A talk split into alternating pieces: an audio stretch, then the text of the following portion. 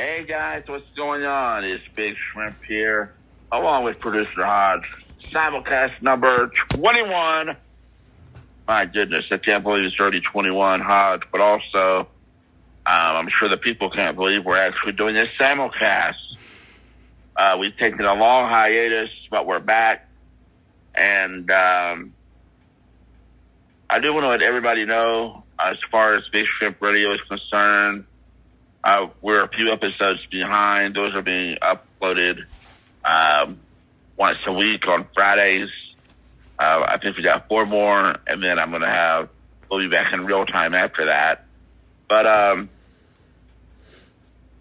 uh, we're going to be moving slowly at Big Shrimp Radio. We're still going to be doing podcasts and interviews and simulcast. I think simulcasts are going to continue on a regular basis. But going forward, I'm not sure about the uh, regular episodes if they'll be weekly or bi-weekly. Uh, yours truly has a lot on his plate right now, as you'll see as we get through the list here of what we got to talk about today. But um, the seasons um, are 50 episode seasons going forward, and so we're in season two of Big Shrimp Radio, and um, we're in the 20s on the episode, so we got quite a few left until we get to 50. But, um, yeah, so speaking of segments and the simulcast being a show on its own, but also, um, I guess the segment in and of itself of Big Shrimp Radio and the Hodgepodge podcast. Um, Hodge, um, what's going on with you, buddy? Man, it has uh, been a wild week for me, um, but we'll talk about that later in the show. Um, long week, so people we're not we're not doing we're doing the simulcast differently, and I'm going to talk about my laptop situation, like I said later in the show. But um, so there may be a difference in the audio here. I'm recording with the with the new recording device because I'm having to do it off my iPad. Can't record off of that. Um, but you know, since we've been off it's been a long time since we've done one of these. Um, I started a new segment on my show, and I had come to you before, and I was like, "What do you think about this?" And you were like, "No, would never work. It's not going to be good." And that was, "What is this artist's favorite or best album?" And I did it, and man, it's a big yeah. hit. I had um, Raise Energy came to me. They're like, "Hey man, let's just put let's just put the um ads on those podcasts for right now." And I'm like, "Now, now I have to make the uh, it's a mistake that I did because I just wanted more content out there because we promised Monday and Wednesday, which so we just couldn't help what what it all happened and what transcribed throughout the the months that we've been gone, but I was like, there has to be something that I can do, and yeah, and that's that's where I'm at. I'm doing. I, I promised myself I was not going to do anything like Kiss or anybody that has over like ten albums. And I did a Kiss, and they had twenty albums. And man, that thing was killer to. Yeah. It's killer to. uh because I don't just go. The first one I just went and I just listened to albums, but I actually learned that you can go and you can do more research, and we'll find out a lot more about the album, and it can help figure out which is better. And so that's that's what I've been doing. I've been doing these and then doing podcasts, and so been all over the place. Dang, dude! So twenty albums, a band that's been out since oh the seventies. Is that right? It, yeah, I mean, I'd listened to all their albums before because they're um, one of my favorite bands of all time, and so you know how OCD I am. Like if I've listened to the first, yeah, that album, makes it even worse. You're your OCD just makes it even worse. That's a whole lot of research and studying is what I was trying to get at. Yeah, it's but I'm working on a um working on Brad Paisley right now, and that's going to be out in a couple of weeks because this one's going out um next Wednesday. So the Brad I have a little bit more time to do Brad Paisley, so I'm working on that one. I like Brad a lot. Me Dude, too. he is tiny, man. I uh, uh not not not saying that disparagingly at all, but um I remember the first time I saw him, I can't believe how small he was. You know who else is? Is uh, Kix Brooks. Yeah, I, I, saw, I, saw, him. I uh, yeah. I ran up to him. I grabbed both shoulders. I said, dude, I said, I used to hate country music. I was all about gangster rap and, and, uh, and then all of a sudden, you know, I, I really started listening to you guys and I, I'm in love with what you, you, you all are doing. And, Eddie hugged me and he said, thank you. I appreciate that. And we took a photo together, but we took it. I had a, uh, a cheap little disposable camera. Mm. And so the photo is on my uh, personal Facebook, but it's, um, I'll probably go ahead and put it on Instagram later if I remember. But it's, the lighting is horrible. The quality is horrible. But yeah, I'm sorry to interrupt, but yeah, that's what came to mind when you mentioned, um, um, Brad I'm going to miss her when I get Brad home. Paisley. Yeah. yeah, that's a his name. But yeah, when you mentioned it, that's what came to mind. Matter of fact, I'm making a note right here. Um, post it Well, you had missed. You had texted Um, me the other day, and you were like, "Watch this video," and it was um, Will Ferrell, Will Ferrell, and James Corden doing the "Spill Your Guts" thing. And I've watched. I've watched every one of those, but you sent me what you're going to talk about. Yeah. I don't understand. Okay, Yeah. what what what is this controversy? The "Spill Your Guts" thing. Yeah. Yeah, yeah, we're going to talk about it. I want to know is society getting to be too soft with this cancel culture? Uh, is offensive. So nothing can be done or said at all because, oh my God, that's offensive. And so we got to cancel it. So but I, I've heard of James Corden. Yeah. And as you and I were talking yesterday, I always thought he was a gay guy from the UK, but apparently he's not. But anyways, um, I had, uh, I knew of him, but I didn't know anything about his show or whatever. Mm. So I came across an article somehow or another that some Asian girl, and I don't know if she lives in the United States or the UK or where she lives, but apparently she had gotten offended at the show's segment called Spill Your Guts or Feel Your Guts because a lot of the foods that's on there um, are eaten um, authentically by Asians. And so she thought they're poking fun of Asians, and she Oh, said, God. it's offensive. Well, he got a, he got he caught wind of it, and then he people started backlashing not because of that, but because she just kind of shrugged his shoulders at it, said whatever, uh, we'll modify the segment, but he didn't apologize. So everybody's all up in arms because you didn't say, "Oh my God, I'm so sorry I offended you." I got something to say, folks. I'm a little bit liberal in my views on some things, and I understand the re- the need to be sensitive, um, especially um, in the area of race and ethnicity. I understand it, um, and I also understand um, that some folks have gone too far uh, with certain things that perhaps whether it be canceled or but when when the Morgan Wallen thing happened, Hodge and I came on air and said uh, he doesn't need to be canceled, but to go away for a while. We agreed with what Bobby Bones said um, because everybody deserves a second chance. Um, so if if you get to the point to where everybody is canceled and we and our speech is restricted to only what makes us feel good, we're going to live in a very dull society. And what is past as entertainment and comedy will no longer exist. And by the way, I am Asian. I take no offense. I binge watch. So I read that article and I sought out YouTube clips and I watched every video I could find yesterday, I believe it was. And I was entertained. And to be honest with you, they're not poking fun of Asians. They're poking fun of these foods, but the foods aren't prepared in a way that they're eaten in Asian culture. Like the cow tongue, a big old fat slab of tongue. I have eaten cow tongue a million times in my life, and I've never eaten a big old slab like that. It's usually chopped up, sliced, um, you know, or you know, there's just different whatever. I, I'm just frustrated that um, people have decided to go this far and and whine and complain. And before you know it, I mean, there's not going to be anything on TV except for um, state TV. Hello, communism, big red fire truck. Hello, Yeah. uh, because everything's going to be restricted, Right. and I think that's ridiculous.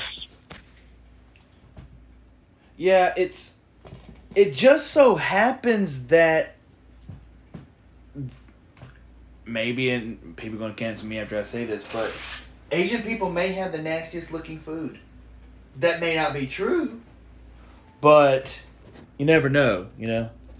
Well, it's all relative, really. To be honest, it's all relative. I mean, you say it's the thing about Mexicans or whoever. Right, Or, right. Um, it's just if you're not used to it, if if the food. I mean, you got to think about how these people eat. A lot of people that are poor in poor countries, they eat what they can get. Right. They don't have the luxury. I would say, man, am I going to have a chicken breast today, chicken thighs, or am I to have a T-bone? Right. They're going to have a pork chop. They don't have that luxury. They got to go outside and catch what they can catch, or go to the local market and get what the local market people were able to go outside and catch. They don't have um, uh, Sysco trucks and big food trucks delivering food as we have in the United States. And so, you know, um, it's all whatever. And I do understand. Believe me, there are foods, Laos foods, authentic Laos foods that me and my dad talk about it. I'm like, there's no way I'll eat that. Well, that is like, um, there was this um, critter. He sent me a video of that one of his girlfriends in Laos sent him. It's like a rodent, a, a real life rodent with the hard shell, and apparently they only exist um, in like in the jungles of Southeast Asia. Mhm. But you can tell it's a rodent by its little nose and its little claws and everything. Mhm. And he said, yeah, it lives underground and it, and it feeds on all kinds of junk. Well, but he said it's a delicacy. He said people will spend like a day's wage on it. It's kind of like, uh, you know, I guess what we would spend on a big old lobster here in the United States at a restaurant. And I was like, dude, there is no way if I go, I'm not eating it. People over there, some people eat tarantulas. I'm not eating it. Some people eat bugs, various bugs. I'm not doing that. I might try a bug or two, but I'm not going down to bug buffet. You know, I'm definitely the nasty ass, hairy ass tarantula. So believe me, I get nastiness, and I'm not being racist against my own kind by saying that food is nasty. It's edible food and it provides nourishment for the people that eat it. But guess what, buddy? If I don't want to eat it, I don't have to. But at the same time, I don't have to sit back and say, oh my God, I have to at least accept it or I'm a racist. I'm not a racist against my own kind. I'm willing to say it's disgusting, but I'm willing to say I won't eat it unless I'm dying. Look at me, how fat I am. I'm not dying. So, anyways, I hate to be on that soapbox, but while we're talking about food and Asian food, I know Hodge asked me a question a while back. He just texted me randomly, and I said, that's a podcast. I said, save that for the simulcast. Hodge, without further ado, ask your question. Well, the question kind of came to me because I honestly, maybe I was watching a show or something, and I remember where you you had mentioned to me that you know your parents divorced, etc., etc. Your dad being Asian culture and your mom being a white woman, and I wondered because you, you lived your life with your mother, and so my question was to you is did she prepare asian food for you or was it like you just how how, how did you grow up eating cuisines That's a really good question. Okay, so my dad is Lao, my mom is white, and they divorced right when I turned five, right before I turned five. And um, growing up, I was raised by my mom and white stepdad. I did every summer go to Nashville from Johnson City to uh, spend time with my Lao family. Right. So I was used to eating a lot of food there, but my mom loves sticky rice, and sticky rice is a rice that's grown in Laos and Thailand, and um, it um,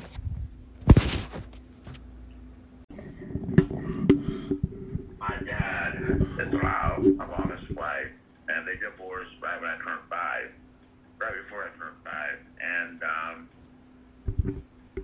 growing up, I was raised by my mom and white stepdad.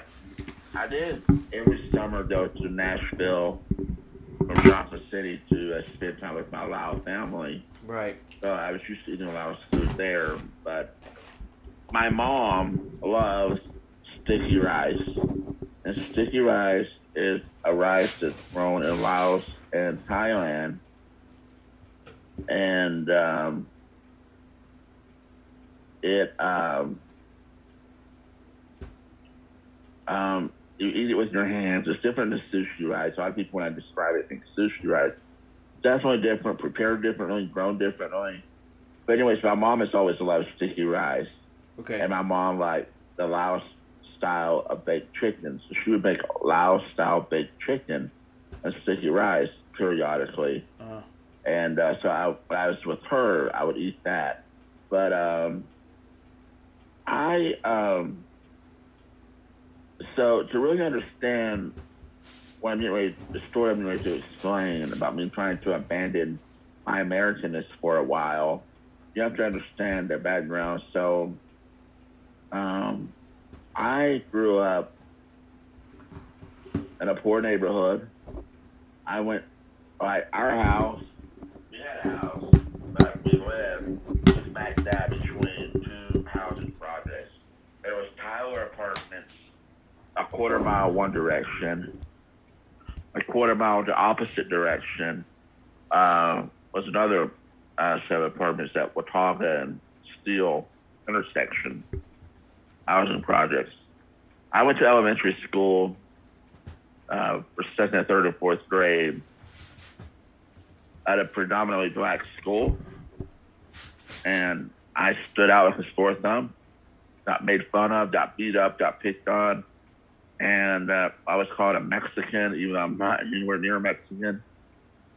And so I had a chip on my shoulder. So I said, you know what, f y'all, I'm going to embrace my Laosness. I'm I'm Laos, and that's what I did. So well, good for I you. started really revving up learning the language and revving up learning recipes and and then I would go to um, any Chinese or Japanese restaurant I could. Even though that stuff isn't authentic, I would still go and get my grandmother to take me after church. When we go to church, we go eat afterwards. I get her to take me just so I can have Oriental. And we're not doing video, but I'm doing air quotes Oriental food um, Mhm. just to get close to Asian culture. Mhm. So, yeah, I um, really embraced it. But now, up until recently, I was, I was eating rice every day. I, I prefer rice over uh, bread. And you've always thought, wow, you asked me a few times about it, Hodge. Um, but now I'm on this diet, and we'll get into that in a little bit. But I'm not eating rice at all. But um, Right. yeah. So to answer your question, um, yeah, my mom made a little bit, but I really immersed myself into it purposefully. So moving on from that, uh, well, we'll go ahead and talk about my diet right now. Um, what a perfect segue. So I'm doing a ketogenic diet, and I'm now I'm implementing um, um, intermittent fasting. It's not easy. It's a, it's a, it's all in the head. I've failed a couple of times, but I'm got right back on the wagon. Uh, so uh, no secret I'm a big boy. I didn't realize how big I was. So those of you that listen regularly, you know I'm a Muslim and um, Muslims celebrate a month called Ramadan every year, And during the month of Ramadan, Muslims fast from sunrise to sunset. They only eat at nighttime. And during this past Ramadan, I feel like God really blessed me uh, tremendously because so I was in Nashville one day. I was coming out of a Walmart, and this 80 year old man walks up to me and says, You need to lose some weight, young man. You're going to die. I was like, Holy cow. And a lot of people look at him and say, F off, a hole. But Right. I Yeah. was all ears and said, Yes, sir. Uh, for some reason, he just caught my attention and said, Yes, sir. He said, I'm telling you right now, you got to get that off of you, young man. He said, I'm 80. You're not going to live to see 80. And boy, it shook me. That was blessing number one. I went to a doctor's appointment to an ear, nose, and throat doctor. This ear, nose, and throat doctor uh, comes in the room and says, Dude, I can hear you breathing out the hallway. And to get that off of you. I'm like, holy cow. Blessing number three comes. I go to another doctor's office. I get weighed. I hadn't weighed in forever. I found out I weighed 380 pounds and then and up to 390 uh, the scale uh, was fluctuating. And I thought, oh, dear Jesus, there's no way. At that moment, I said, there's no way I'm going to get to 400. I refuse to let myself cross that point. I said, this is it. And so you got to understand, first of all, how blessed and fortunate I have been. Um, diabetes runs on my dad's side of the family. I, so many folks on my dad's side of the family has died from diabetes, and they skip my dad, me somehow or another. As heavy as I am, as much sugar as I eat, and um, high blood pressure runs on my mom's side. And doctors always marvel, even to this day, when they take my blood pressure. They're like, "Holy cow, you, your blood pressure is perfect." It's um, I don't know how, because you're so overweight, but how your blood pressure is perfect. So, um, and you know, folks, it's not that I'm purposefully just that uh, not very active. You know, those of you that know me and that places for a while, you know about my health issues and my disability. Uh, I have a really hard time walking and whatnot. So I've just got a diet for the most part to get this off and hopefully get active later. I do have a couple of surgeries coming up in the near future, God willing. And hopefully after I get my knee replaced and whatnot, I'll do really well being able to do some cardio and just some of this off up. So, um, yeah, so I'm doing a keto diet, and uh, I found this doctor on YouTube, and I'm really considering seeing if he'll become my doctor because he's in Nashville. Dr. Ken D. Berry M.D. on YouTube if you want to check him out. And um, he um, he lost a lot of weight himself. He's one of those that did it. So he's telling about it, and he's one of those that uh, he talks about different diet plans. He talks about uh, fasting. He, he- he's a really cool doctor, and holy cow, he's got a really hot wife. I'm gonna find out, but how can I be surprised by that? He's a doctor, and he's attractive, so of course he's gonna have a hot wife. But um, yeah, so that's me and my diet story. I know Hodge. uh, speaking of Hodge is like, hey man, if you're gonna be dieting, I'm gonna try too, and we'll see how it works out. So how's it working with you, man?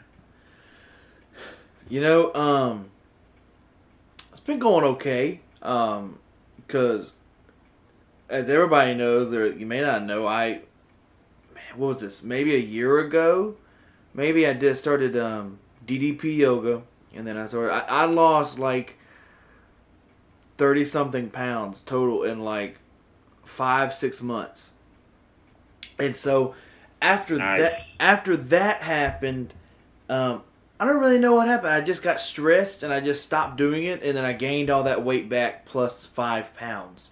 So now I'm sitting at um, I'm sitting at 220, something like that. Um, 220, 230, somewhere around there. Um, my goal is to get to 175 right now. Um, but it it's going good. Um, there's obviously going to be some setbacks. There's always obviously you know there's going to be. Well, I cheated. I accidentally ate this. I might as well screw the whole rest of the day up because I ate this one little piece, you know, of of, whatever it may be. Yeah. And so there's been that, but but there's always going to be that. And Same pitfall. same pitfall, but it's still the. I think I have the mental capability to keep up with what I'm doing and not go down the rabbit hole like I did before. Cause I, cause I'm in a better place than where I was at. that, that's the thing. That's the thing. Like I'm telling you, it's it's a, it's all in your head. It's a mental game. More of a mental game than anything. And um, yeah, that same pitfall. If I, if I one day I was craving a little something sweet, so I ate a little bit of a candy bar, and I said, "Oh crap, just f it," and Yeah. I was just ruined the whole day. I just ate chunk roast. I said, "Well, I'm off my diet now." So yeah, that's that pitfall. And but uh, you just gotta get back on that horse and get, get going again. You know, uh, it, um, it's not the number of times you fall; it's the number of times you get back up. You know, kind of Bobby's uh, spike grind repeat or uh, fail until you don't. Um, yeah, dieting is not easy. Uh, but see, the thing about it is, a lot of times people try bad diets Mhm. and then uh, they get off the diet, they get to their desired weight, or they start seeing results and they feel good, and they and then they turn around and they gain all their weight back. Yeah. Yeah, and like you can't just be a seasonal diet that you just do it to get to where you want to be. It's got to be a lifestyle change because if you go back to doing what you did before, you're going to get the weight's going to come back. Mm. That's what got you the weight to begin with. And so, yeah. But you know, speaking of food, Hodge, and apparently my friend Hodge here got caught stealing at the grocery store. Well, air quote stealing. Let me tell you what happened. So down here in down here in Wiggins, uh, there is a local grocery store. I, I- I think it's regional. Like Louisiana has them, and I'm pretty sure um, like Georgia and South Carolina, places like that have them. Um, there's a Piggly Wiggly. You may have heard of it. I don't. I'm not sure. Um, We got some up here. Okay, you do. Okay, I didn't know that. So I was at the local Piggly Wiggly, and it's almost the Fourth of Not in July. Johnson City, but in the state of Tennessee. Okay, okay, but you still know what I'm talking about, though. So I went into the I went to the grocery store yesterday. I was trying to find little things for dinner, you know, trying to cook something up, and they had these like a a 20 ounce bottle. They had Diet Mountain Dew and they had stuff like that. Well, they had a four for a dollar. And I said, I'm not really drinking those right now, but the rest of the family does. I mean, what's it to hurt to get like, um, I think it was $6 worth. So I think it was like 20 bottles and I spent six bucks. Well, how they had them sit was they had them sat on the um, end cap of the aisle by the registers. And they had it in like um, I call them milk crates, but it's what they put the bottle like the, the bottle crates.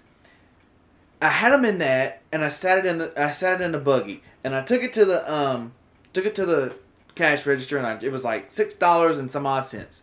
I said, okay, give them a ten. They gave me some change back, and she said, do you need a bag? And I said, no. And I'm thinking in my head, why do I need a bag if I got this this crate? You know, I'll take it out to the truck Right. and I put it in the bag. Well, I hear, hey, hey, hey, you can't be stealing, you can't be stealing. And I said, and I uh, turned around and I said, holy crap, somebody got caught stealing. And it was me. And I went up and I said, he said, you can't, you can't take that crate. And I said, oh. I said, I didn't know. I said, he said, yes, the, the, the cashier told you. And I said, no, she asked me if I needed a bag. And, and my automatic thought was, well, why would I need a bag? I got this crate. There's no sense in having a bag. And he goes, yeah, we just don't like people stealing our stuff. And I said, well, look, man, I'm so, I'm sorry, I wasn't stealing. I just didn't know. Like if she would have told me, it wasn't like I ran out there with it like, hey, I got you. I mean, it's a fucking two dollar crate. Why do I care? And so he goes, I Right. have 20, 20 drinks. And I get him out of the back of the Tahoe and I put him in the, uh, and he goes, and I said, well, can you bring me some bags? And he said, uh, no, you have to go back in there yourself and you have to get them bagged. And so this dude is following me with my buggy and I'm pushing it in the parking lot. And I felt like such an idiot, dude. I'm like, these people think I stole these drinks. They think I stole something. And have to get up there and I said, here's your thing. I will never go back in that store again. I I will not step back foot in a Piggly Wiggly. Never. Never. And that guy, he was on one though, man. He was. Uh, he wanted was to. up his butt?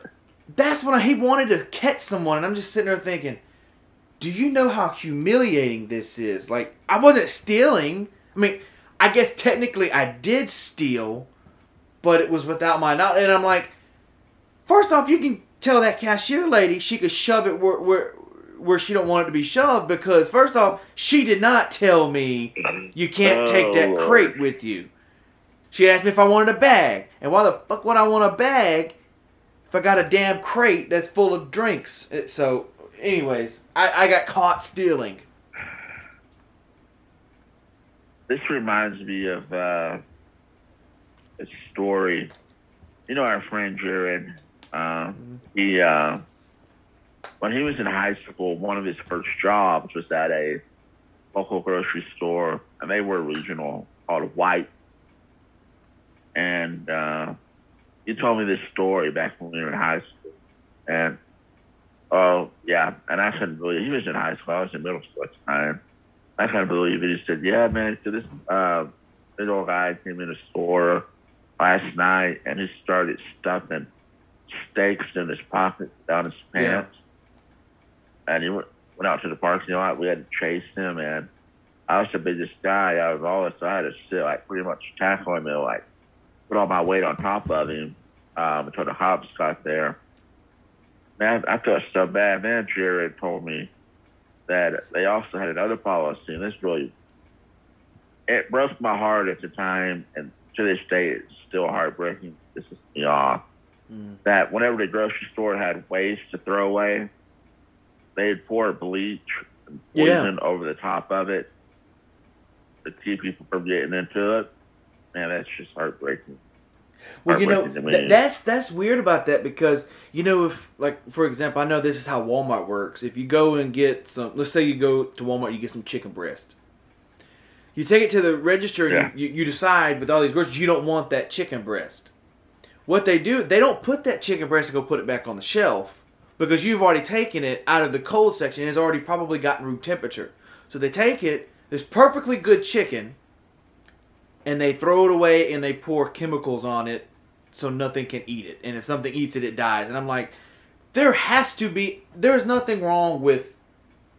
You know, we do that a lot. Like I'm pretty sure you do. Like if you, let's say you have a pack of hamburger meat and you had it in the refrigerator and you're like, I'm gonna cook lasagna tonight, and then you you lay the hamburger meat out and you decide, you know, I'm not gonna cook. You put it back in the refrigerator. There's that's perfectly good meat. There's nothing wrong with that hamburger meat at all. But it's the fact that they have this big company and it's like they can lose one or two packs of chicken breast and not worry. You know, so it's like that guy sitting out on the sidewalk, he may not know he may not have anything to cook chicken, but you could at least, you know, you know what I mean? Like it, it- Yeah, yeah, yeah. It, it, it's sad. It's um, there's got to be a better way. There's got to be a better way uh, to dispose of food. And, um, I know some states have programs they, and whatnot, um, but whatever. It, I don't know. It, it's sad. Uh, but at the same time, they don't want a whole bunch of people digging through their garbage. I get that too. Um, so, but uh, I don't know, man. You know, you had to come clean with the store over your alleged stolen crate. I had to come clean with my dad, man. let me tell the story. Let me tell the story. Uh. let me let me set this story up. So, Because because you said you didn't see me do this, and I know for a fact I did. So when you came down a couple of years ago when we started your show, you came down, yada yada. You, you the it was a Sunday or a Monday you'd left, and so we go to the train depot at Gulfport to drop you off for you to get on the bus. That you had your bag, you had like three bags. You had your duffel bag, you had your carry-on bag, and the other bags went underneath the underneath the bus. And I remember you I was carrying your bag, your your rolling suitcase. It had all your collectibles you bought here. It had um, some shirts. It had, uh, most importantly, your dad's laptop. He, he he lent you to start the podcast with, and so I tell the guy, I said, "Hey, here's a suitcase and a microphone and, a, mic- new microphone." We I had just bought that three hundred dollar microphone at Best Buy, like that three days before. But so I give Yeah, yeah. I go to the to the driver of the bus. He's checking everybody's tickets, making sure they're good to go. And I said, "Hey man, here's his bag." And he said, "If you wouldn't mind, put it under the put it under the train for me or the bus with the other bags." I did. I put it right there, right right on top.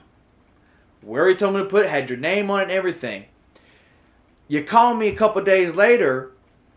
The bus lost my pack, my, my baggage. They lost my stuff. They won't give it back to me. And I'm like, holy crap. So I call up there and I'm like, look, I, had a friend down, yada yada. And they're like, we're not responsible for any bags. And I'm like, but somebody stole a bag. It doesn't matter if it was your fault or not. It was on your bus. And you know when you when you sign the piece of paper, you're signing something with insurance as like, look, my bag's on the bus, yada yada. And so it's like, it was just a whole debacle. We forgot about it until like what three days ago.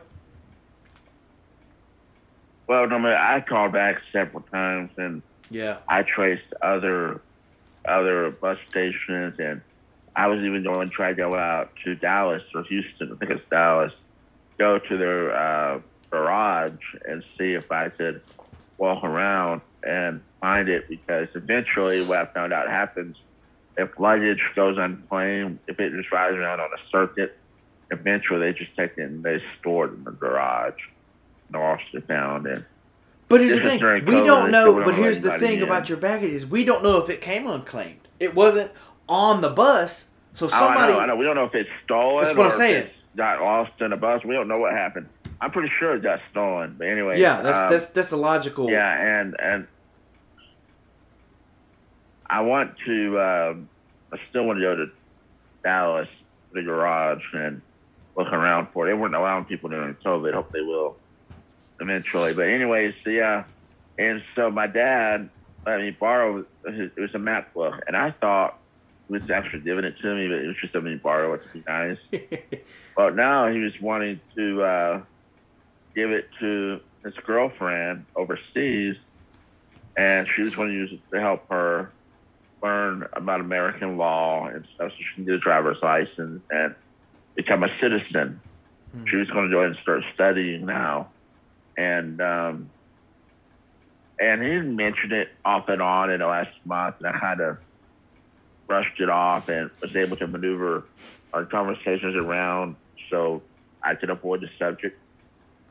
And so the other day, the other night, he says, "Hey, uh, so hey, what you doing?" I said, "I'm getting ready to uh, change clothes, or whatever." He said, "Before you do that, did you have that laptop and charge it up for me real quick?" Um, I want you to um, delete some stuff off of it and try to clean it up, you know. And I said, "I don't have it right now." He said, "What do you mean you don't have it?" I said, "It's at uh, a friend's house." He said, "Eric, I'm. He said, "Don't make me cuss you out." What do you mean it's at a friend's house? I didn't And know I that. Said, well, you know, I said, but yeah, I said, well, you know, it, yeah, I took it over there and I used it and I left it, but I'll see them Friday. They'll bring it back to me Friday. So he said, all right, well, cool. So Friday, you still have time to clean it off and then take it to the uh, UPS and mail it back to me. And so I was like, oh crap. So I said, I was thinking, what is, what can I think? What story can I think of to buy me time between now and Friday? I bought time what story can I think of getting me out of this debacle? And so my stomach was just churning. I woke up the next morning, I had diarrhea like crazy. and I don't mean to be graphic, but but I was just like, oh my god. And so that's the day I texted Hodge and said, today is the day I'm cleaning my dad. He said, what do you mean? He told me back then you're 30 years old. You're, you're in your 30s. I said, yeah. I said, what, dude? Uh, if you think I'm I'm something when I get going, Hodge just send me on a bad day. I'm like a four. My dad's a ten, and he really is hot. I'm telling you, he is scary. And so, I mean, if you make a thirty something, a thirty three year old man have diarrhea, and listen, I was planning on breaking the news to him on the toilet, so he can literally scare the shit out of me. I mean, literally, that was my plan. But Hodge had the idea. Why don't you record it? I thought, you know what, that's a good idea. Not for the podcast, but just so uh, some people could hear how irate he gets. Well, Hodge said, well, I'm going to say he's probably not going to be too angry. He'll just be hurt that you were afraid to talk to him about it. I said, that's a great idea, but I know my dad. That's not going to be it. So, turns out, I called my dad. Um, I think this was was this yesterday, Hodge, or the day before? Mm, It was, was- the day before yesterday. I was still- I was still- I my mom yesterday. Yeah, I was still gone, so it was a couple days ago. Yeah, it's the day before yesterday. So I had, um, he was in a really good mood, and I mean, I'm in a really good mood. And we talked for about two hours, and, we, and I kept trying to find a way to break into the conversations because it was weighing on me like a, like a ton of pressure was on my shoulders and on my chest. I just had to get it out. I've been carrying this for two years. I just had to get it out. Mm. And so finally, finally, at the end of the conversation, I said, "Hey, um, I got some bad news." And he got quiet. Said, "What?" I said, "You're gonna be mad, but try not to get too mad because there's nothing either one of us can do to change it." And I said, "Oh my God!" He said, "You sold a laptop." I said, "No, I didn't sell it. I promised I didn't sell it." They got stolen. And so I told him the story, and, and he said, it, he's still thinking somehow I sold it, and I'm just thinking up stole story. I'm like, no. I said, you know, you can talk to Dylan if you want to call Dylan and ask Dylan. He'll verify. But he didn't understand why I took it to Mississippi to begin with and why I took it and put it in the uh, Right. luggage instead of Yeah. carry on. And I said, well, no, it was a dumb mistake. I'm sorry. So my dad, my dad is blind, by the way, for those of you that don't know. He got shot a few years ago um, in a drive-by. He's blind, so he's living with my grandparents. And uh, a while back, a couple months ago, my grandmother had to have back surgery and it was just my grandfather and dad at home, and they were hungry, and she's always the one that does the cooking, and she was in the hospital, so I ordered them some food through DoorDash so they could eat.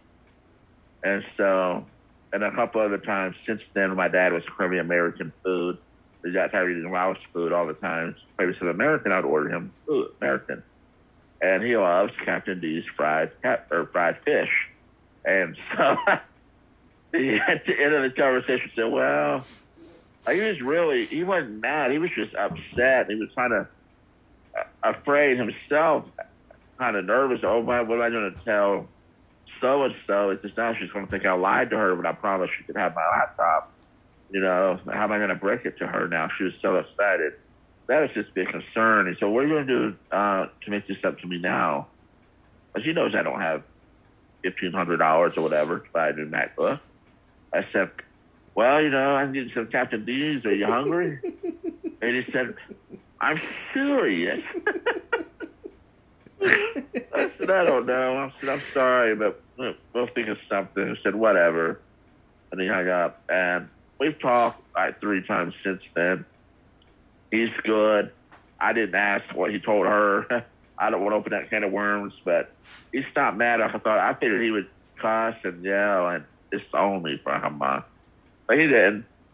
But real quick, because we're running late, I'm gonna tell you another story. Uh, that uh, speaking of stealing, of when I lived with my dad in eighth grade. So I was, I had already finished playing with wrestling figures a couple years prior. I had uh, given up wrestling figures when I just woke up and said, I'm too old to play with wrestling figures. Well, this was during the ruthless aggression era. I was in eighth grade, and Angle was fire hot. And so I walked over to a Walmart, and uh, I grabbed a Kurt Angle figure, went to the bathroom, opened it up, and I heard somebody else in the bathroom. And I put the figure in my pants and threw the package away in the bathroom. Somebody else was in the bathroom. And so I had on earbuds. I was listening to rap. I think, I don't know what it was. I was just walking through the parking lot. And you know that feeling, Hodge, where you can feel somebody walking behind you? yeah. I could feel it. I turned, if I would have walked another 20 feet, I would have been off the Walmart property. That I don't think they could have done anything to me. But I turned around like an idiot, and the Walmart manager was right behind me. We our eyes locked on each other. I took my earphones off. She said, "Want to give it back?" I said, "Oh shit." I reached into my pants, pulled out Kurt Angle, gave it to her. She said, "Come with me." Went inside a Walmart. I made up this whole story that I was with a friend of mine threatened if I didn't do the I had a fake name, dude, and they, they couldn't get a hold of my parents because I just really wouldn't comply with her. So they banned me from that Walmart for life. But well, you know who won the pony? I've been back to that Walmart probably twenty times since then. I wouldn't say that. but anyway, well, um, well, whatever. It, I'm not going back now. I live too far away from there. Oh. But anyways, it's been years since I've been there. But uh, so the police come to pick me up because I'm a juvenile. They uh, drive me to our apartment. They drive me off to my dad. I didn't realize that my dad was actually in Johnson City that day, not in West Carolina. He was in Johnson City doing whatever he was doing. And the apartment next door to ours, this was the time of day that my dad would have been home on his lunch break. Mhm. And so the apartment next door to ours, it was at number nine. Number eight was vacant, and I knew it was vacant. But the people that lived there left the mini blinds, they were closed. Mm. And so the police knocked on that door, and nobody to the door. And I thought the police would just leave me there. And then the police would leave, and I'd go back to my own apartment, and all would be good. Didn't happen, buddy. You were dumb as a kid. So I'm just, You well, were I dumb. can't just. Dude, I was squirming, dude, and I mentioned how embarrassing is it that a 13 year old still is, or 14 year old, whatever, still is a uh, 14 year old still is a wrestling figure. So I, uh, officer says, "Well, I have to release you to an adult." He says, "Where does your dad work?" And so I said, "Sakura Japanese Steakhouse, whatever." And so, oh shit, I, I am going to do it. My dad's going to be there working. I'm going to do it. He takes me in handcuffs. He walks me into the restaurant. My dad's not there. He's in Johnson City, an hour and a half away from Boone, North Carolina. I didn't know it. But my dad's best friend, the guy that's known me ever since I was born, has been a friend of the family all my life, was there working. Oh my God, Eric! Oh my God, what's happened to you? And I had handcuffs on. And I was being escorted by the police. And he said, Oh my God, what's going on? And the police told the whole story and and uh, they unhooked the cuffs. He agreed to watch me and I said, Vinny, I said, please don't tell my dad what happened. You know, I will I will do it. I will work for you. I will wash your dishes. I will do whatever it takes. I will suck your Dude, dick. that restaurant put me to work, dude. That restaurant put me to work. And I, I was washing dishes, and all of a sudden, right about 9.30 that night, I hear my dad's voice behind me. I was speaking loud. He's like, brother, oh, my God, my son's up there washing dishes. What's up with that? And um, so apparently somebody had walked away, called on the cell phone and told him what happened. He was playing with my dad was. And uh, so we get in the car, we go home. Nobody says a word to me. I thought I got away with it. He was he was waiting for you to tell him what happened. That's what was. Yeah, he was waiting. So, so the next day, I get home from school. My dad's like, "Hey, so anything new happening anyway?" I said, "No, nothing." All right. Two days. Anything new? Three days. Anything new? No. The fourth day, no. And it, and then it was uh, Friday. 'cause There was a Sunday, I think, when it happened, and then Friday happened. Friday. So he gave me five days, five chances, and finally, I said, "No, nothing new." I was suspicious because he never had something new going on repeatedly like that before. yeah. I was suspicious, but everybody promised. They swore they didn't tell him. Vinny swore. His boss, Rishi, swore. Everybody swore they had my back. My dad said, you better fucking tell me what happened right now. It's just, I know everything. Let me, And, let me oh tell you what that God, was. Let me tell you what that was. It was a test. He didn't. was, that's what it was. It was a test. Yeah. Yeah, he told me it was a test. And I, dude, he wore me out. Like he, he told me, he said, he, he told me, he said, I didn't bust your ass because uh, you stole. I bust your ass because you kept lying to me about it. Because he believed that a friend, and for some reason, he believed that the police did. The police said I was full of it, and he knew I was lying. My dad believed that a friend said that if I didn't steal, that I would get beat up. My dad felt bad for me for that. But he said because I lied and I didn't come clean, that's why he wore me out. so that's the story I wasn't planning to share today, but it kind of goes along with everything else. But yeah, so my dad. Whew, Let me- let me tell you this. Get going, buddy. I have one of those stories, and I know it's off the topic, and uh, kind of having to cut it short. But there was a story, and this is a funny story. I didn't really get a lot of um, what we call in here whoopings or spankings, I, because I was a good kid. I didn't really, you know, stay to myself. I didn't really. But one time, I don't remember exactly what I did, but I remember people were outside working on our sewage line. We had there was a busted there was a busted line or something, and so it was like this big pond of just sewage water, and they were trying to clear it out, and they were working on getting it Right. fixed. All I remember doing, I was, I mean, I had to have been six, maybe. I remember running out the front door of the trailer we lived in, running behind the running behind the trailer, not thinking Dad would do anything because there were people watching.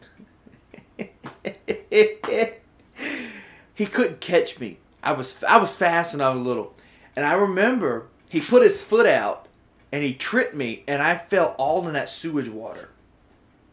He then proceeded to pick me up by my arm like this and take his belt and was just Yeah, yeah. whipping the shit out of me. And I'm like, ah, ah. So, like, I was covered in sewage water and then proceeded to get my oh butt whooped. no. But I, but I, but I, I'm pretty sure I deserved it. I don't really know what I did, but the times I did get, I was been afraid of getting it.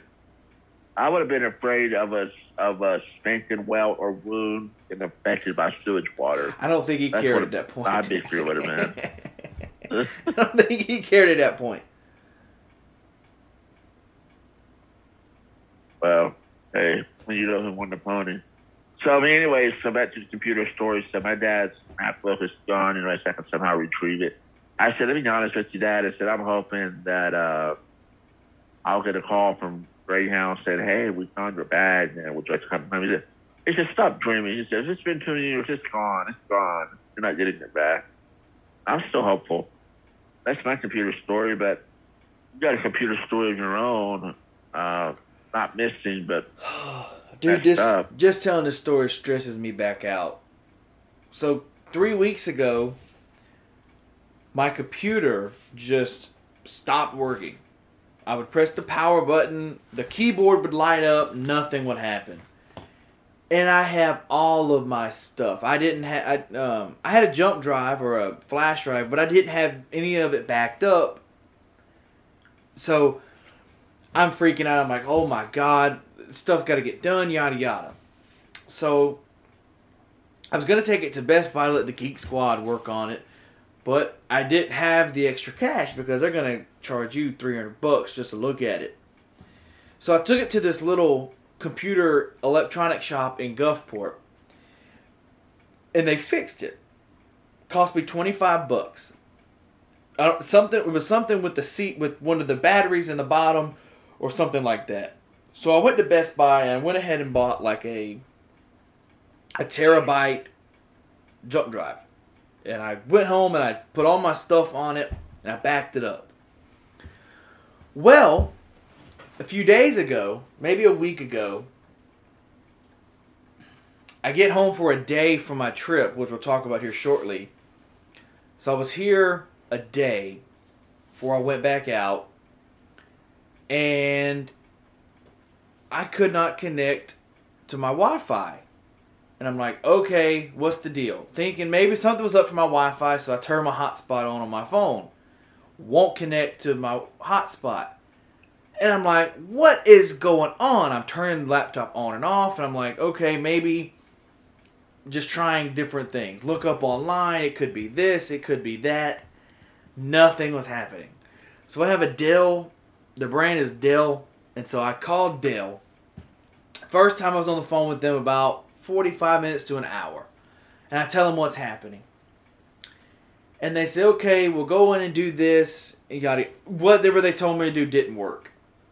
And so I waited a couple of days to see if maybe it was my laptop. I left it unplugged to made it uh, manually die, you know, without keeping it plugged in. It's not working. And so I'm freaking out. So I called Dell again. I was on the phone for three hours. I didn't write down what they told me to do. And so they said, Sir, well, we have to know what they told you to do, so we can't give you the same steps. And I said, Well, don't you tell me on the automated system that my phone call is being recorded? Go pull the message, listen to it, and then come back and help me because I'm paying you. I think it was like you had to pay 50 bucks for them to help you or something like that. I'm like, I just paid you 50 bucks. Help me. Go listen to the message. Right.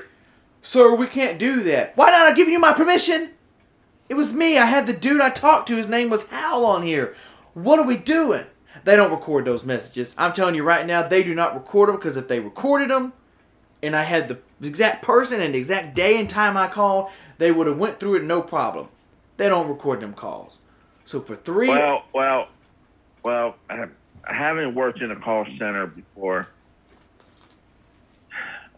sometimes stuff isn't recorded, but usually it is. And if it is, dude, imagine a call center with a thousand employees, and every and all thousand have a phone call a minute. Like you, it's hard to go through that database of all those recordings. Don't do it.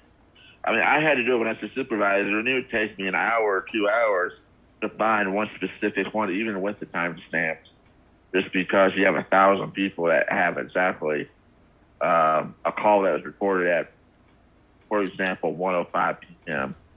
You know, so. Yeah. Anyways, go ahead. Sorry to interrupt. Go ahead. But anyways, it doesn't matter. They just don't want to. They didn't want to. They, they didn't forever. want to. They didn't want to. And so now that's why we can't do video on here because my video thing I'm doing it on my iPad and I don't have the best angle on my iPad. I don't have a setup for my iPad. It's all on my laptop. So the final three hours, the final 15 minutes, they said, okay, something has happened to your laptop when that whatever whatever happened the first time happened. It did damage to one of the bases or something in the laptop. They told me it was going to cost more than what the laptop was worth.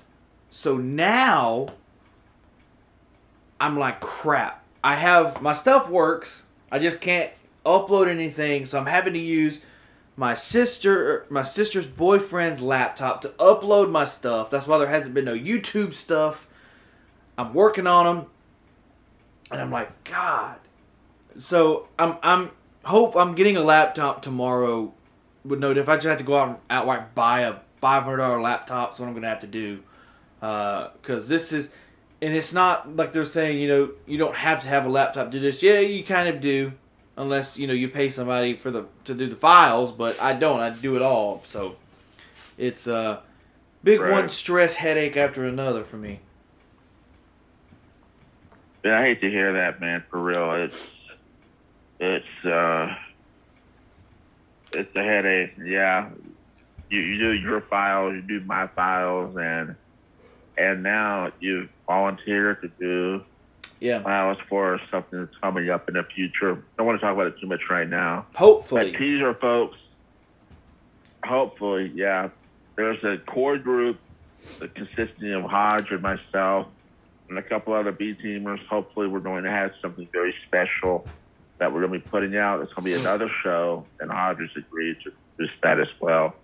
So you definitely got to have a computer to do that, and um, that is going to be exciting. Speaking of the B team, Hodge and I have felt like B team team teamer outsiders for the longest time.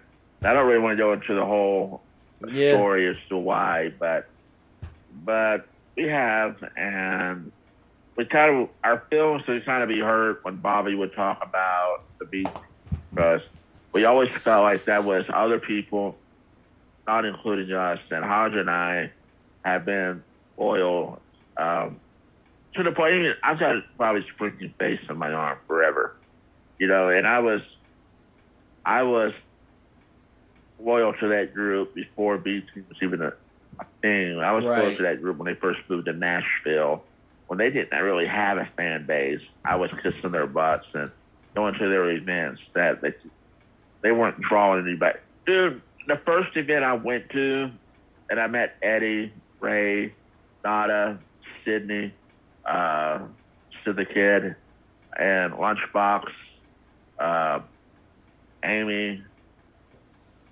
uh, Bobby had and I our shoulders touched. He's walking out the door. I was walking in. I didn't realize that was him until it was too late. I met the whole crew. There was maybe oh, and Laura Bell Bundy. There was maybe ten people in that venue, Mm. including me. If they did that today, it'd be packed out. There'd be thousands. That venue held could hold a couple thousand people. And yeah, it was empty. And um, so I was there since day one. I volunteered to all kinds of stuff. And then I thought, man, Bobby really, uh, but whatever. But hard to find out, you know, uh, we just didn't know the B teamers and to get in touch with them. So I started, uh, I found out there- there's a B team Facebook page, got in touch with it. And I told Hodge to get in touch with it. And then, uh, you just start talking, making connections, making friendships with normal humans, just like normal humans do. Just start communicating with people and find people find out we have things in common with them. And also, not only that, but we all also love Bobby the show. And so now we're a part of the B team. And we're loving the B team. I'm loving it. We're doing, we have clubhouse calls we do every Sunday. I look forward to them. Um, I'm really good friend. Well, not, I'm getting to be really good friends with a couple of people. Right. Um, the only thing that's stopping us from becoming good friends is time. I think as time goes on, our relationships will get stronger, as every relationship should.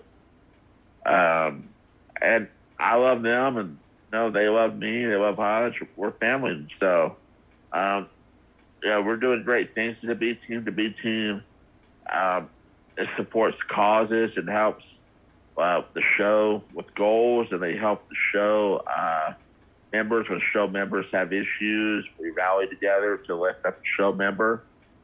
So it's a really cool thing. And if you're a fan of the Bobby Bones show, um, and you want to be part of the B team, um, you can be. You just got to be a positive person, or not about drama. Got to keep it positive and be a good human. At the end of the day, that's what we all have in common. We strive to be good humans. I think that's what it is.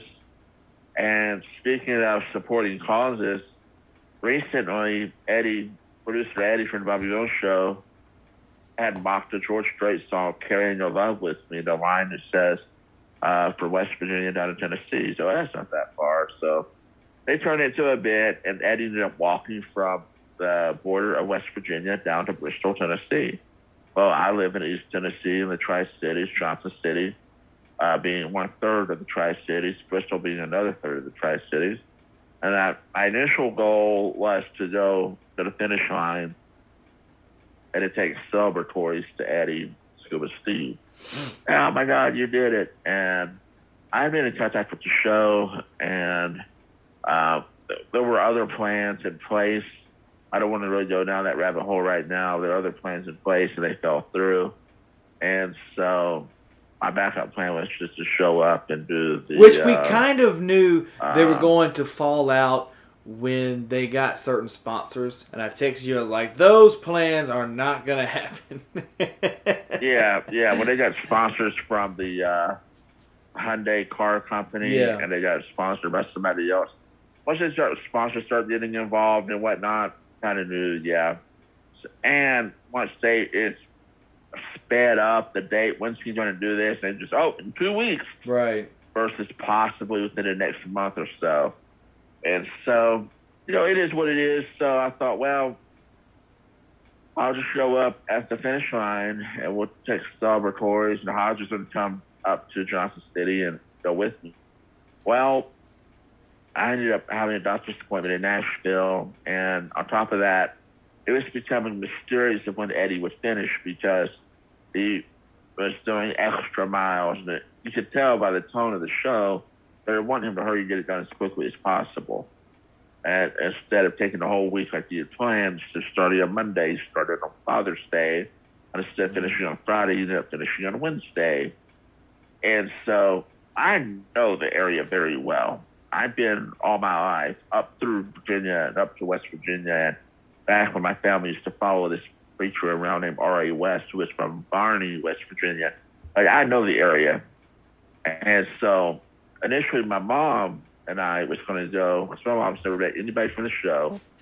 And she's liked the show. She's she's a fan, not a big fan because she doesn't know how to do podcasts and they're not on in our area, but from what she knows, she's a fan. And from the video clip she's seen, she's a fan. Mm. So, um, the stories I've told. So so we were going to go to Bristol, and then the Nashville thing came up, and so it was a Monday, and I, I'm freaking out. I had diarrhea all that morning too. Apparently, when my nerves start going. I have diarrhea, so I was like, "Oh my god, I got to get up there. I've got to you know, say hey at least to do my support." And so my mom was like, "Oh, there's no way I could go today because I'd already had plans with Mark, which is her husband." But I to find out, Mark um, ended up having to do something outside, had to work outside, and he was waiting on somebody to come. And so Mark's told me I'm preoccupied all day. So Mark called me and says, "Hey, guess what? We can go." And so, oh my God, we're gonna go. And so we drive straight to Virginia, down interstate, get to Bristol. Then we get off on Highway 19. Highway 19 is the highway that Eddie was walking on. I kept checking Instagram, seeing where is Eddie now? Where is Eddie now? Eddie and Steve stopped at a Pizza Plus restaurant. And the Pizza Plus is a small little pizza chain in Southwest Virginia and Northeast Tennessee. And so uh, had some really crappy pizza. And I was like, oh man, Eddie loves pizza. He's going to be right down by this pizza.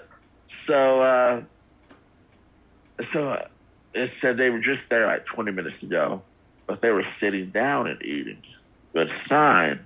They're taking a break. And so, and we're like, uh, it was in Rosedale, Virginia, and we were like 10 miles away. I said, all right, so we're going to call. So I called.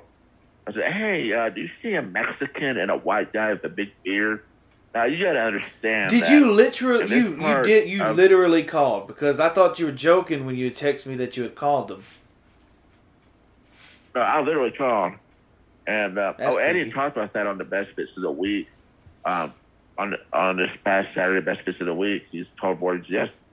The listener called and said it was a Mexican and a guy with a beard. Anyways, yeah, that was me, and she said, uh, "Yellow shirt." I said yes. She said, yeah, they're sitting there. I said, go tell them that my name is Eric. I'll be there in five minutes. And we pulled up right by the restaurant. She said, okay, to tell She doesn't tell them. Dude, we get right by the restaurant, but the GPS my phone is telling me it's not this location, it's the next one. And so we get to the next one, and that was another five miles. They were closed down. That was the old location. I'm freaking. I said, "Oh my God, we're gonna miss them." I was. I had this whole scenario in my head. We're gonna. Oh yeah, you're gonna mi- you're gonna miss a guy. Hey. You're gonna miss a guy walking and a guy driving one mile an hour. You're gonna miss him because you missed about five minutes. You're gonna Oh, run into well, him It's anyways. not that. It's just. It's not that. It's just I thought I'd just run inside and sit down by him and sit. Oh, all right. Anyway, have a few minutes. anyway. And and where he was walking on Highway 19, dude, there was like a two inch space, like grass, and then a big rock wall. Like my mom would have parked, blocking traffic so we could get out. So, anyways, so I'm like, oh my gosh. So I call back the restaurant and she says, I said, yeah, okay, so we're at the wrong location. We're coming right back. We're five miles away. She says, well, I think they're getting ready to leave. But I'll tell them to hold on. My mom says, I'm going to pray that one of them has to use the bathroom. and we get there, we pull in, and Steve is sitting in the driver's seat with the door wide open, just sitting there chilling on his phone. We pull in. I wrote one down. I look out. How Steve? He said, "Yo," and we talked for a couple minutes because I'm Laos. Steve was talking about Laos and Thai food in California, but where to get it in Nashville, he didn't know. So I told him, and so I'm like, "So where's Daddy?" He said, "Oh, I dropped Eddie off way back there. He'll be up here in a minute." He said, "I'm just kidding." The Eddie's in the bathroom, so my mom prayed he went to the bathroom. He did. So Eddie comes out, and Eddie sees me, and his mouth drops. He says, "Yo, big shrimp!" And he put out his phone, and he's trying to video. He's gonna put on Instagram, I guess. It's the big shrimp. It's the big shrimp.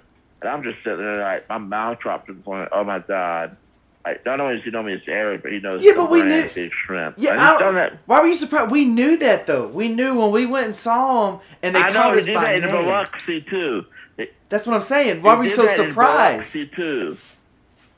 It, it, it surprises me every time, dude. Every time I'm just like, oh, my mouth drops. I, I, I every time, every time he sees me, like he did it to me in Charleston. He said, "Oh my god, oh my god, Eddie Howe, how do you remember me?" All anyway, so how do you? Anyway, so he. Um,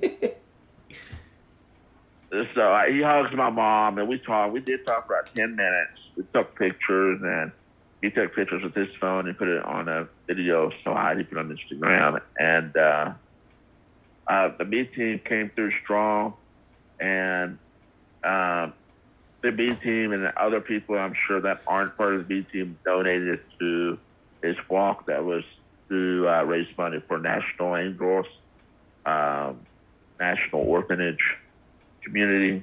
I think they raised over a quarter of a million dollars at two hundred eighty some two hundred eighty five thousand dollars, I believe. Just phenomenal. Eddie's goal was ten thousand. He thought ten thousand would be a lot. And we way surpassed that. So that's awesome. And um, yeah, so you know, we're part of the B team, we're loving it. I was able to uh, represent the B team and going out and seeing him and they appreciated that too. I felt bad at first. I thought, well, we need to stop by a gas station and get him a Gatorade and a protein bar, you know. But luckily, they were at a restaurant eating, so I knew he had nourishment and was drinking some. I didn't feel bad about that because we were out in the middle of nowhere. So it all worked out really well. Got to hang out with Eddie, and uh, that's what happened on my end with the B team. And Hodges also part of the B team, but he lives so far away he couldn't come up at the last minute, but he had planned to. But Hodge does have some exciting stuff going on on his end regarding um, a podcast study and movie set and uh, movies being produced in his hometown, Oh, Wiggins. You about okay? Hodge. you had thought I was lying. Oh, You had thought, you had-. You thought I was lying, and you're like, I want you to prove it. I'm like, I'm going to prove it right here talking on the simulcast. Not going to say, I, I'm going to keep it very limited. Don't know what I can. I didn't take any pictures of anything except for the ones I showed you. I I don't know what to say, but here I'm gonna say, I reached out to. I actually reached out to this person, and they were like, "Hey, yeah, cool. I could probably set you something up because."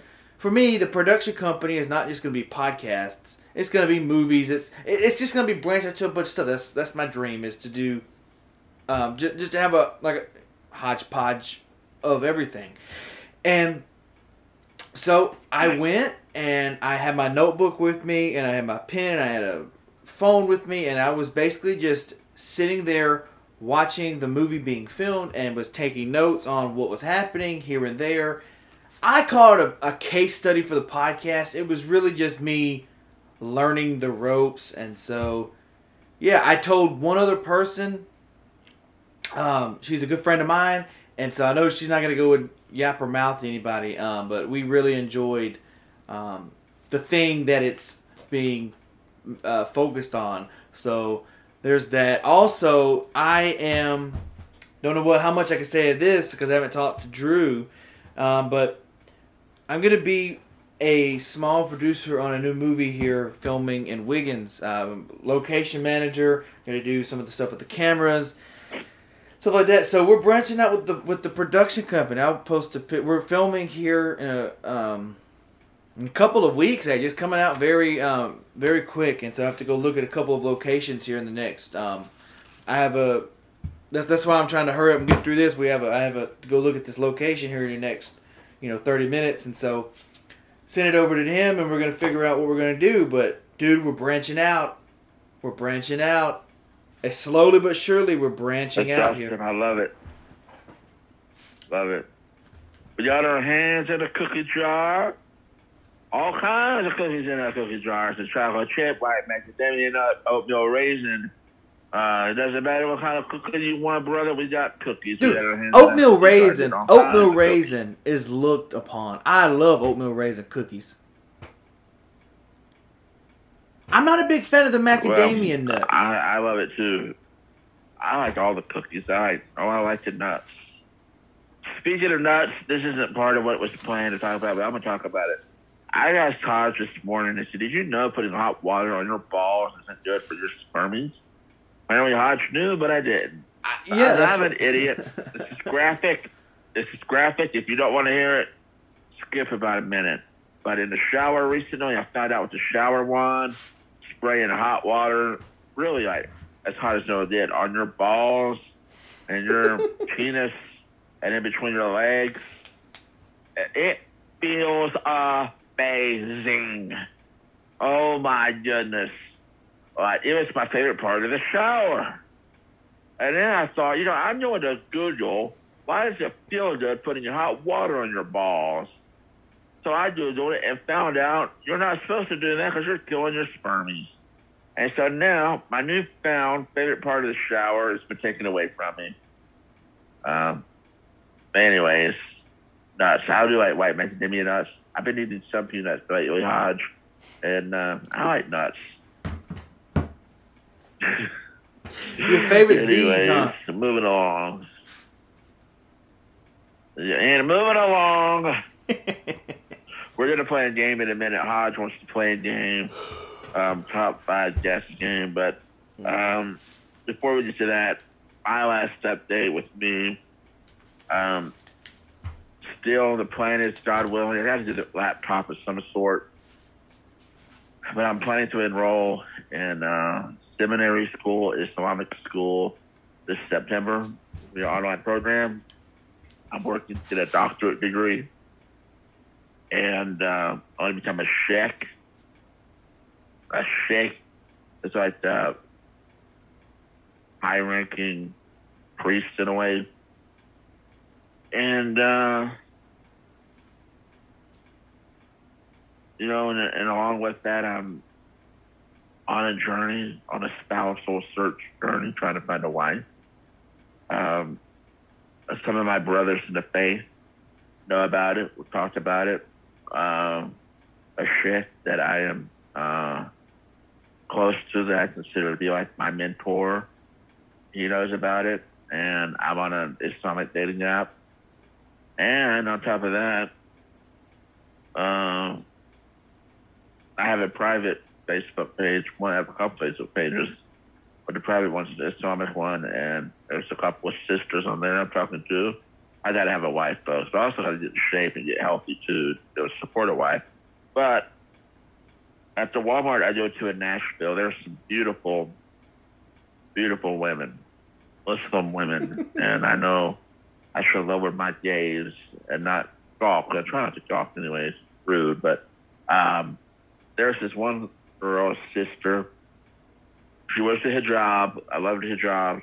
It's, it's a deal breaker. If you don't wear the hijab, it's a deal breaker. Gotta be modest and be a practicing Muslim.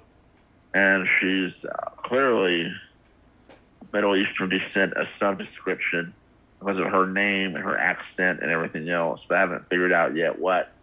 So we've talked a little bit, and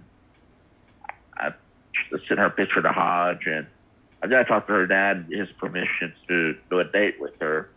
Um, it may sound archaic, just those of us in America and in the West, but um, the Islamic rules um, got to has permission from the parents where you take the daughter on a date. And so, anyway, so hopefully that'll work out because um, she's really nice.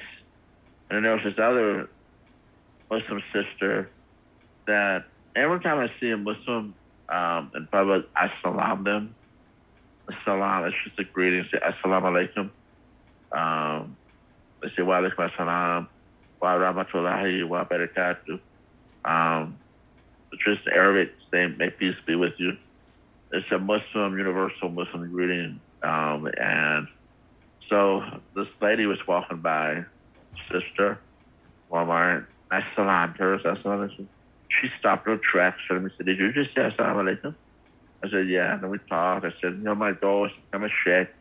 And she lit up. She said, I'm from Palestine. She's, she's Palestinian. And, uh, you know, so I don't know. But I'm making myself known in the Islamic community, God willing, and thank God. And that's going really well. I'm very strong in my faith. A couple people try to shake it lately, and they've not succeeded. i I'm very happy, the happiest I've been in my life. I have the most peace I've had in my life, the most confidence I've had in my life. And I just have this community of brethren that um, are helping me, supporting me mentally, emotionally, spiritually, and it's done really well for me. So um, I know a lot of folks listening um, might be weary of Muslims and Islam because of uh, what you've heard about terrorism and what you've seen and what goes on in certain countries. And I'm going to say this: that is not Islam, true Islam, um, at all. Uh, a lot of it is political and politics. And anytime politics is involved with anything, it messes it up. Politics is a dirty game. And people that happen to be Muslim by name um, are involved with politics. And, right, for example, the letter Osama bin Laden wrote to the United States after 9 11, if you read that letter, it's a political letter. It's not a because Allah is the true God and you are serving um, an idol. You live in idolatry. We're attacking you because you got to consider that for thousands of years, well, for the last hundreds of years in the Middle East, Muslims and Christians and Jews they coexisted peacefully, side by side until politics got involved, and then wars happened. And so, um, I would encourage you to not be fearful, not to believe everything you hear on the news. You don't have to take my word for it. Do your own research. You'll find out that just as much as there are people committing atrocities and evil in the name of Islam, there are people that have done the same thing in the name of other religions, even Christianity people have done horrible things in the name of Christianity. The Catholic Crusades, for example.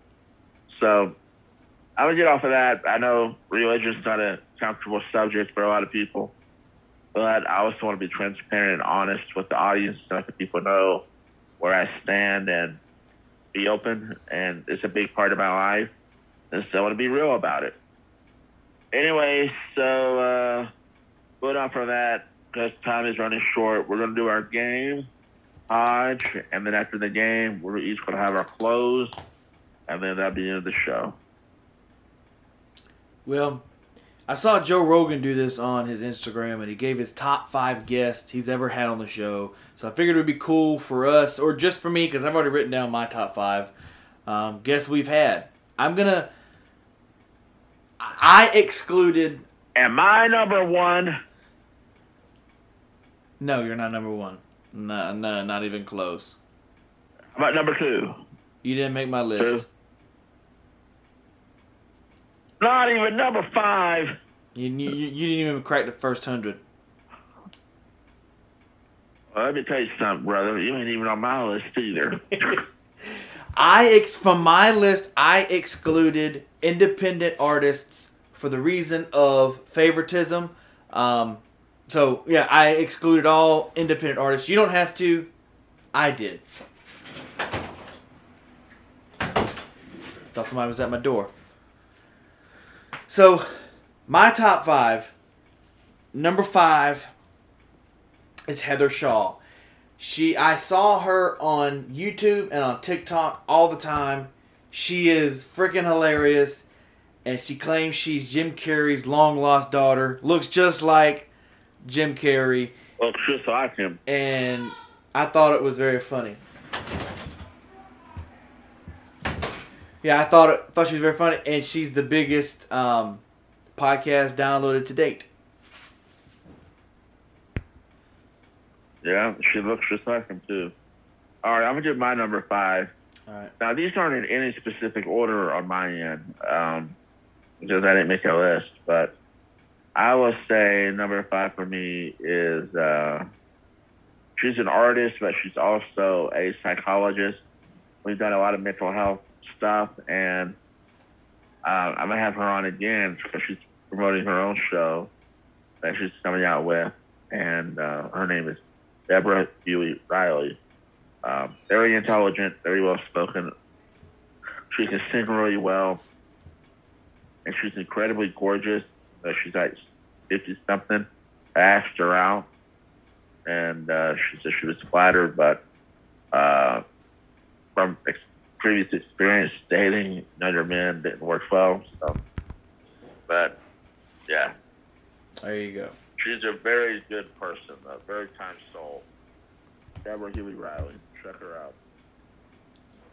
All right, next for you, Hodge. My number four is Kent Blazy. This guy has written a bunch of songs from Garth Brooks. He's just a songwriting god and a songwriting genius. So it was cool to have Kent Blazy on the show. It was it was very it, it was very cool to me because I love getting compliments on how I talk to people in my podcasting does. So yeah, it's cool. This is hard for me because I've had a lot of cool people. I had like, I had a guy that wrote Tim McGraw, one of Tim McGraw's top songs, uh, the barbecue stain song or that song, or whatever it's called. Uh-huh. Uh, I had him. Uh, his name is Rick Barrow. I had him on. I've had uh, people on that I really adored and admired.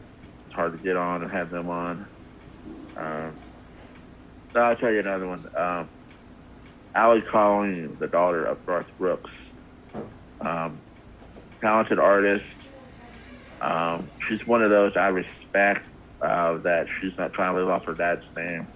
Matter of fact, I had to work hard to get her on the show, and once I got her on, I was instructed not to talk about her father. If you want, you can have one question and one question only. And out of respect to Allie, I went to the very end of the interview, and I didn't even name him by name. I said, Allie, you come from a home with a parent and uh, come from a home with a parent and a step parent who are considered um, undeniably two of the greatest who have done it in the last generation. What have you learned from them? that was my question. I didn't say Garth Brooks and Trisha Yearwood. I just, I know she doesn't want to be known as that. She wants to make on her own merits. And I respect her for it. Now, on the one hand, it's going to be hard for her, and she's seeing uh, from people that do know because they're going to compare her unjustly to her father. And two, it's hard just because it's hard for anybody to make it creative field as an artist. Uh, but I have all the respect and love for her. When I was sick, she came through and uh, sent me a beautiful uh, video message wishing me well. And then another time when I was sick, she called to check on me, and we talked for about five minutes. So she's um, a very kind soul, someone that I am privileged and honored to know. And uh, yeah, so she was on my list. Yeah, dude, I'm trying to hurry And again, my list is not in order. Right. So quickly here, um, my third is uh my boy and my friend X Chase Money.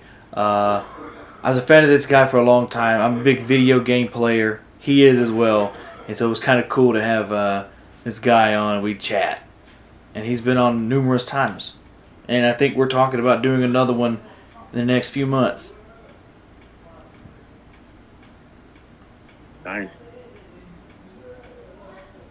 Another one I had on, I thought this lady would be hard to get, and actually she was fairly easy. She went to my website and saw what I was about, and said, "Go up website and should be honored to be part of the show." I'm talking about a uh, someone who has made a lot of fans, but she's also made a lot of enemies. She's unapologetic. She uh, has made herself known online a video. Rubia Garcia, uh, beautiful young lady from Louisiana, school teacher, and now she's left, I think, teaching. She's traveling the country, uh, getting involved politically and whatnot. And uh, she came on a show, and that has been, I think, my best rated show so far was Rubia Garcia. my favorite the top two are my top two favorite episodes I've ever done. Um, second being Jeff Bates. Um, I grew up with this guy, and it was cool for to find because I was denied four times. Four times I was denied Jeff Bates, and it was cool to finally get him on, and we chatted for well over an hour. Even though it was like 55 minutes on the show, we talked like 90 minutes afterwards, and so it was cool hearing from one of my uh, people that I that that I enjoyed growing up, and I think that's always cool for me. Yeah, that's something about a lot of these interviews is like after the mics are turned off, we continue to talk. Sometimes 30 minutes for an additional hour after that. It's always fun. I don't even honorable mention real quick somebody I had on and the file never took. It didn't do right. I'm so upset about it. Uh, Rabbi Tovia Singer, he's a theologian and a rabbi. I think the 112th great grandson of of uh, I forget one of the high priests of the Old Testament. Very knowledgeable guy, somebody I consider a hero in a way. I admire, and hopefully, I'm hoping to go see him. He's in the United States, traveling. I'll see him soon. But uh, Tovia Singer, that's an honorable mention. But anyways, moving on. Uh, another name else I've had on. One of my favorites. Uh, oh, this is somebody that was hard to get on. She was doing a live video one day, and I invited her on. She said, "Get a hold of such and such. They'll get, they'll get us together." And I did that, and it took months, and going back and forth, back and forth, back and forth. Finally, she came on. She's an artist, an up-and-coming artist. Uh, she does. Uh, I think she'll have some success for sure. She's already had a lot of success as independent artist. Her name is Karen Waldrop.